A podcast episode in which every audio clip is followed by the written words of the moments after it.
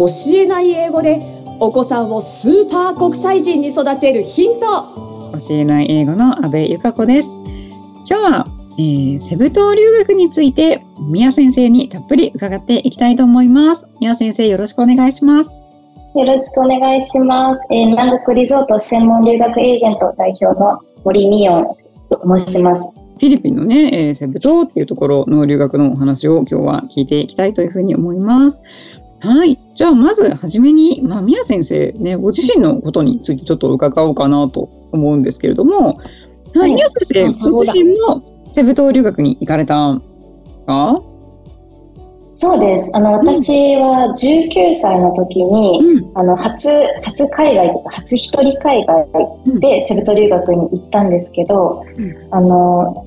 8週間ですかね、のプログラムでセブ島留学をして、そこでもう英語がぐんと伸びたのと、マインドチェンジがいろいろありまして、はい、今となってはこう留学エージェントをしているっていうような形になります。えー、えー、たった8週間って結構短いように思えるんですけれども。そうですよね。うん。そうなんですよ。あの8週間で本当に始めた行く前とかはもう中学英語も怪しいレベルで、もうそれだけじゃなくて、なんかもう話すのが怖いとか恥ずかしいっていう気持ちがすごくあったので、うん、なんかもう今となっては別に How are you? とかって普通に言えるんですけど、うん、もうそれも言葉に出すのがもう怖くてしょうがないっていうレベルからスタートしたんですけど、あの8週間終わる頃には、なんか卒業の時にあの全校生徒の前で誰か一人スピーチしないといけないっていうのがあったんですよ。うんもうそれに自分がやりたいって立候補して、英語でスピーチするっていうようなレベルまで、あの、上達をできたので、これはすごいっていう、その時にあの結構感動しましたね。はい。すごいですね。かっこいい。いですよね。しかもたった8週間でっていうのが本当に驚きです。うん、そうですよね。うん、なんかあの、なんで8週間でっていうふうにあの後から考えると、やっぱり本当セブ島留学の仕組みが本当に短期でガッと伸びるっていう仕組みが素晴らしいなっていうのがあって、ちょっと後でまた詳しくお話ししたいんですけど、うんうん、あの、シブト留学ってマンツーマンがメインなんですよね。うんうん、マンツーマンで1日、あの、カリキュラムにもよるんですけど、7時間とか8時間とかっていうのをみっちりこう受けるので、うん、なんかもう英語のシャワー状態というかもう英語漬けで、もう分からなくても容赦なくこうずっと英語が来るっていう状態なので、うん、それが続いたらさすがに喋るようになったっていうちょっと力ずくではあるんですけど、でも効果は絶大でしたね。もうすごいですね。宮先生自身がね、それをご体験されているので、も う本当にね、もう効果は絶大ですっていうふうに言い切れますよね。そうですね。でしかも今も英語の先生やらせていただいて、待っているので、うん、ノンネイティブでできるって結構自分で言うのもあれなんですけど、うん、あんまりないのかなと思ってるので、うん、この辺もすごいなと思っています。はい、素晴らしい。宮先生、しかも大人気ですね。今日、生徒さんも今、いらっしゃいますけど。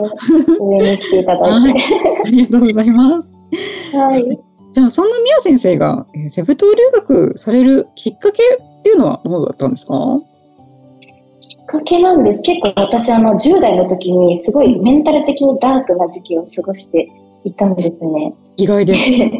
そうなんですよ。うん、あの、もう今みたいにこんな話せるタイプでもなかったですし、うん、あの、なんでしょうね、もう自己肯定感本当に低くって、うん、しかもそのクラスの中でなんか陰キャ、陽キャみたいな言葉今あると思うんですけど、確実にこの陰の方なんですよね。そうで、もう人と話せないし、怖いし、なのにこう、ようにならなきゃ、みたいな葛藤がありっていう感じで、結構あの、辛い時期を過ごしていたんですけど、あの、大学に入った時に、もうなんか周りが良すぎるコミュニティだったんですよね。なんかもう人気な子たちが集まる大学だったので、もうそこで結構なんか、あーってなってしまって、半年くらいで不登校になってしまったんですよね。もう全く大学に行かなくなってしまって、その間のバイトを鬼のようにするっていうような時間を過ごしたんですけど、その時にたまたまあの、まあ、海外行きたいなってなんとなくずっと思っていたんですけど、うん、なんか留学といえばアメリカしか知らなかったんですよね。アメリカ以外の国が英語喋れるってその時も知らなかったので、うんね、まあ、そういうイメージありますよね。そうですよね。アメリカ留学費用とかっていつも調べてたんですけど、もう何百万円の世界で、うん、これは絶対無理だと思って、もう自分海外無理かなって諦めてたんですけど、その時あの、バイト先の社員さんがたまたまセブ島留学から帰ってきたっていう人がいたんですよ。うんうんうん、その人にこう更衣室でこう着替えながら、セブ島行ってきたんだ、みたいな、留学してきたんだっていうのを聞いたときに、うん、セブ島ってどこっていうのと、え、留学ってアメリカじゃなくてもできるの？っていう、なんかそこがなんか2つヒットして、何それ調べるって言って調べて、まあ調べてみたら、こう、費用もアメリカ、カナダの3分の1くらいで行けるっていうのが分かったりとか、南国のリゾートで島で生活できるっていうのが分かって、もう絶対行きたいと思って決意をしたような形です。なるほど。すごいですね。はい、今の宮先生からすると、そんなね、陰キャの宮先生とか、本当想像できなくて、こう人と話せない宮先生とかね。はい、それがもう本当に、あれですね、もう8週間の留学で、もう英語だけじゃなくて、そんな風に自己肯定感まで変わって、もう人格というかね、性格まで変わっちゃう、変えることができるっていうところなんですね。そうですね。もう本当に人が変わりましたね。うん。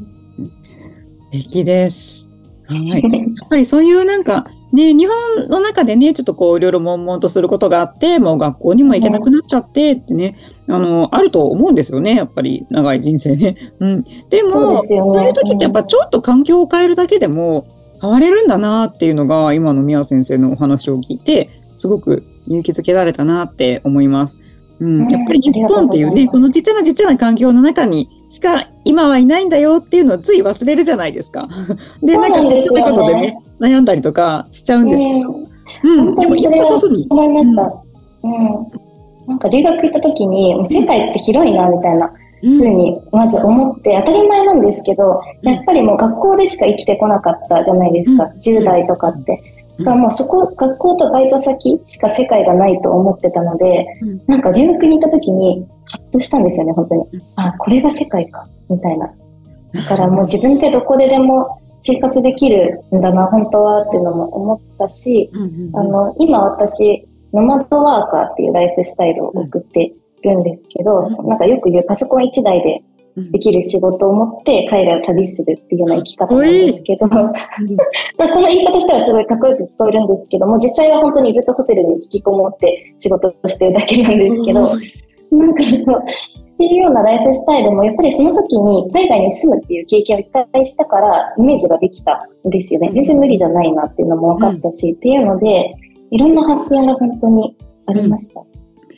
ねえ、素晴らしい。本当にやっぱり海外に行くってね、よく英語だけって思いがちなんですけど、英語じゃないなっていうところがね、たくさんありますよね。やっぱり本当私自身もね、そうでしたけど、もう英語じゃないところで本当にたくさんの学びがあって、もうそれでね、もうあの人格とかもね、変わっていくっていうところがあるなというのを改めて思いました。はい。しかもそれが8週間でっていうのがね、もう本当に驚きなので、ね、8週間ならなんか気軽にね、行けるなっていう気もするんですよね。うん、やっぱ年単位のね、留学だとちょっとね、覚悟がいりますし、それこそね、アメリカなんか行こうとするとお金もかかりますけど、8週間セブならちょっと気軽にね、あの、日本で嫌なことがあった時とか、別に嫌なことがなくても、ちょっと自分を変えたいななんていう時もですね、いけるななんていう気がするので、では実際にそんな、えー、セブ島留学、どんな感じなんだろうっていうのを伺っていきたいと思います。